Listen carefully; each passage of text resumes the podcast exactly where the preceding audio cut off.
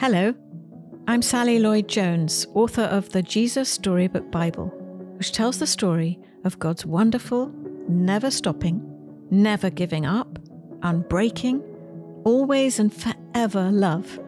Welcome to the show. It's nearly Easter, so to celebrate, we thought, what if I read you some Easter stories? But before I do, I wanted to tell you another quick story. In 1999, the Pulitzer Prize for Drama was awarded to a play written by an Atlanta kindergarten teacher. Her name, Margaret Edson. It was her first and only play. It's called Wit. Perhaps you saw it on the stage, or you may have seen the HBO special with Emma Thompson. I was fortunate enough to see a performance on Broadway. Anyway, the reason I'm telling you all this is that there was this part in the play that I've never forgotten. The play features a first person narrative of Dr. Vivian Bearing. Dr. Bearing is a professor with a speciality in the 17th century metaphysical poetry of John Donne. Vivian is terminally ill with cancer and in hospital, and her former professor, Ashford, is visiting her. At one point in the scene, Dr. Vivian recites lines from John Donne's famous sonnet, Death, Be Not Proud. Death, be not proud, though some have called thee mighty and dreadful, for thou art not so. For those whom thou think'st thou dost overthrow, die not, poor death, nor yet canst thou kill me. From rest and sleep, which but thy pictures be, much pleasure. Then from thee much more must flow, and soonest our best men with thee do go, rest of their bones and souls' delivery. Thou art slave to fate, chance, kings, and desperate men, and dost with poison, war, and sickness dwell, and poppy your charms can make us sleep as well. And better than thy stroke, why swellest thou then? One short sleep past, we wake eternally, and death shall be no more. Death, thou shalt die. But Vivian's former professor Ashford corrects her. She tells Vivian that she didn't read the poem correctly because she didn't give sufficient attention to the meaning of the punctuation. Donne doesn't write those lines of poetry using a period or a full stop, the professor tells her. He only uses a comma. And then Ashford says this quote Nothing but a breath, a comma, separates life from life everlasting. It is very simple, really. With the original punctuation restored, death is no longer something to act out on a stage with exclamation points. It's a comma, a pause. Life, comma, death. Soul, comma, God. Past, comma, present. Not insuperable barriers, not semicolons, just a comma. Death is just a comma, a pause, nothing but a breath. It's the great good news of Easter. The power of death is broken. And as the great preacher Charles Spurgeon said, Jesus has turned the tomb into a bed and dying into just waking up. One short sleep past, comma, we wake eternally, and death shall be no more, comma, death, thou shalt die. We will still die, of course, but after we die, we'll wake, as if from a refreshing night's sleep, Spurgeon tells us, and Jesus will lead us by the hand into life that won't ever end. Anyone who believes in me will live even after dying, John 11, verse 25. That is a truth we can hang on to even as we walk through pain and suffering, even as we see all the brokenness in the world. It's the truth at the center of the Easter story. So, reading to you now from the first two of the five Easter stories in the Jesus Storybook Bible, I hope you'll tune in for the other three next week to get the full story. Anyway, here we go. If you want to follow along in the book, I'll be starting with Washed with Tears, which you'll find on page 280.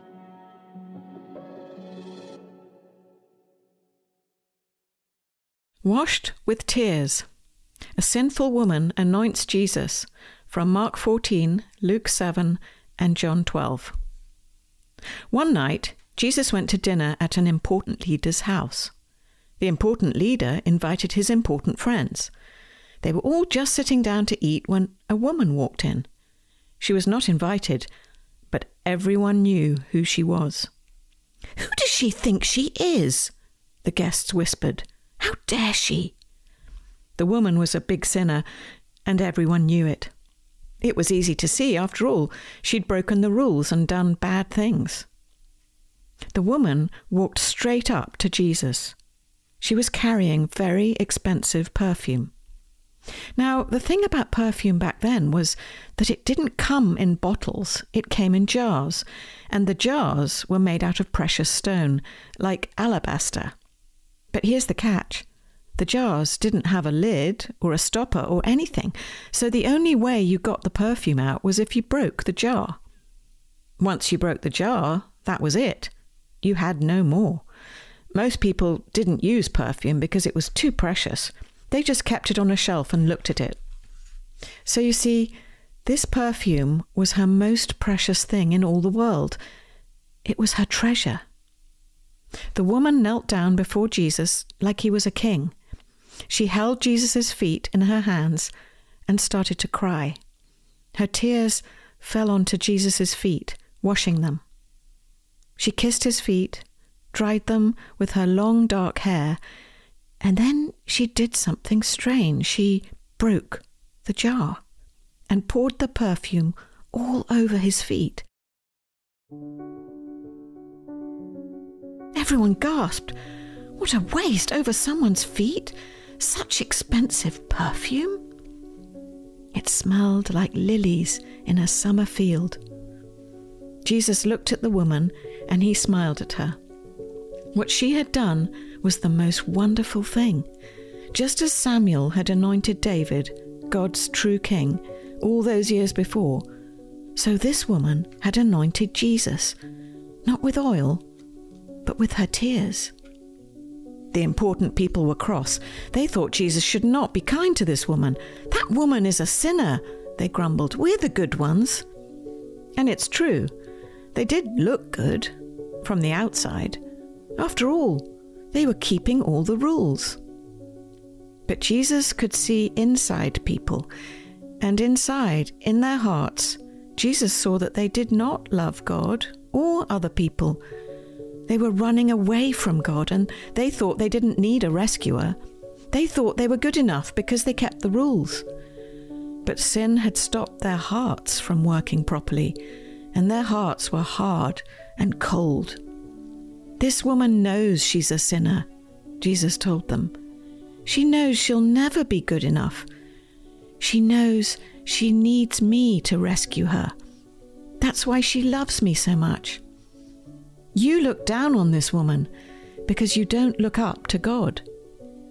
She is sinful on the outside, but you are sinful on the inside. The important people shook with anger. Jesus turned to the woman and smiled. Your sins are forgiven, he said.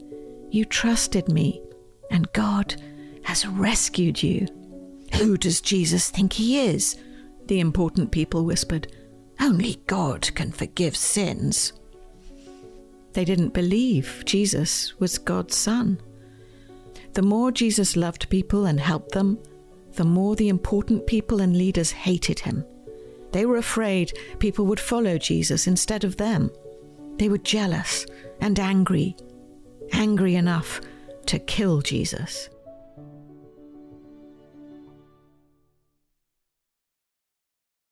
The Servant King, The Last Supper from Mark 4 and John 13 and 14. It was Passover, the time when God's people remembered how God had rescued them from being slaves in Egypt. Every year, they killed a lamb and ate it. The lamb died instead of us, they would say. But this Passover, God was getting ready for an even greater rescue. Jesus and his friends were having the Passover meal together in an upstairs room. But Jesus' friends were arguing. What about? They were arguing about stinky feet. Stinky feet? Yes, that's right. Stinky feet. Now, the thing about feet back then was that people didn't wear shoes. They only wore sandals, which might not sound unusual, except that the streets in those days were dirty. And I don't mean just dusty dirty, I mean really stinky dirty. With all those cows and horses everywhere, well, you can imagine the stuff on the street that ended up on their feet. So, anyway, someone had to wash away the dirt. But it was a dreadful job. Who on earth would ever dream of volunteering to do it? Only the lowliest servant. I'm not the servant, Peter said. Nor am I, said Matthew. Quietly, Jesus got up from the table, took off his robe, picked up a basin of water, knelt down, and started to wash his friend's feet. You can't, Peter said. He didn't understand about Jesus being the servant king. If you don't let me wash away the dirt, Peter, Jesus said, you can't be close to me. Jesus knew that what people needed most was to be clean on the inside. All the dirt on their feet was nothing compared to the sin inside their hearts. Then wash me, Lord, Peter said, tears filling his eyes, all of me. One by one, Jesus washed everyone's feet. I am doing this because I love you, Jesus explained. Do this for each other. One of Jesus' friends had made a bad plan. No one else knew what the bad plan was, but Jesus knew, and so did Judas.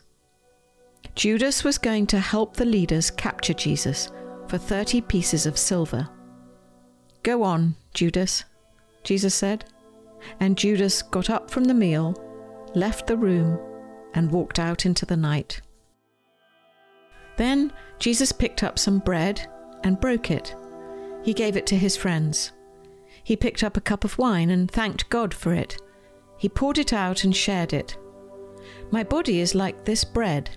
It will break, Jesus told them. This cup of wine is like my blood. It will pour out. But this is how God will rescue the whole world. My life will break, and God's broken world will mend. My heart will tear apart, and your hearts will heal. Just as the Passover lamb died, so now I will die instead of you. My blood will wash away all of your sins, and you'll be clean on the inside in your hearts. So whenever you eat and drink, remember, Jesus said, I've rescued you. Jesus knew it was nearly time for him to leave the world and to go back to God. I won't be with you long, he said. You're going to be very sad. But God's helper will come. And then you'll be filled up with a forever happiness that won't ever leave. So don't be afraid. You are my friends, and I love you. And then they sang their favourite song and walked up to their favourite place, an olive garden.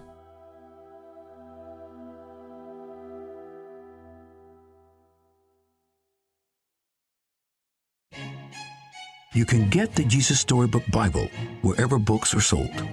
To find out more about the book and all of Sally's other books, please visit Sally at sallylloyd-jones.com and follow her on Instagram at Sally Lloyd Jones and at Jesus underscore storybook underscore Bible. Before we go, don't forget, God loves you with a never stopping, never giving up, unbreaking, always and forever love. Oh, hello, it's me again, Sally.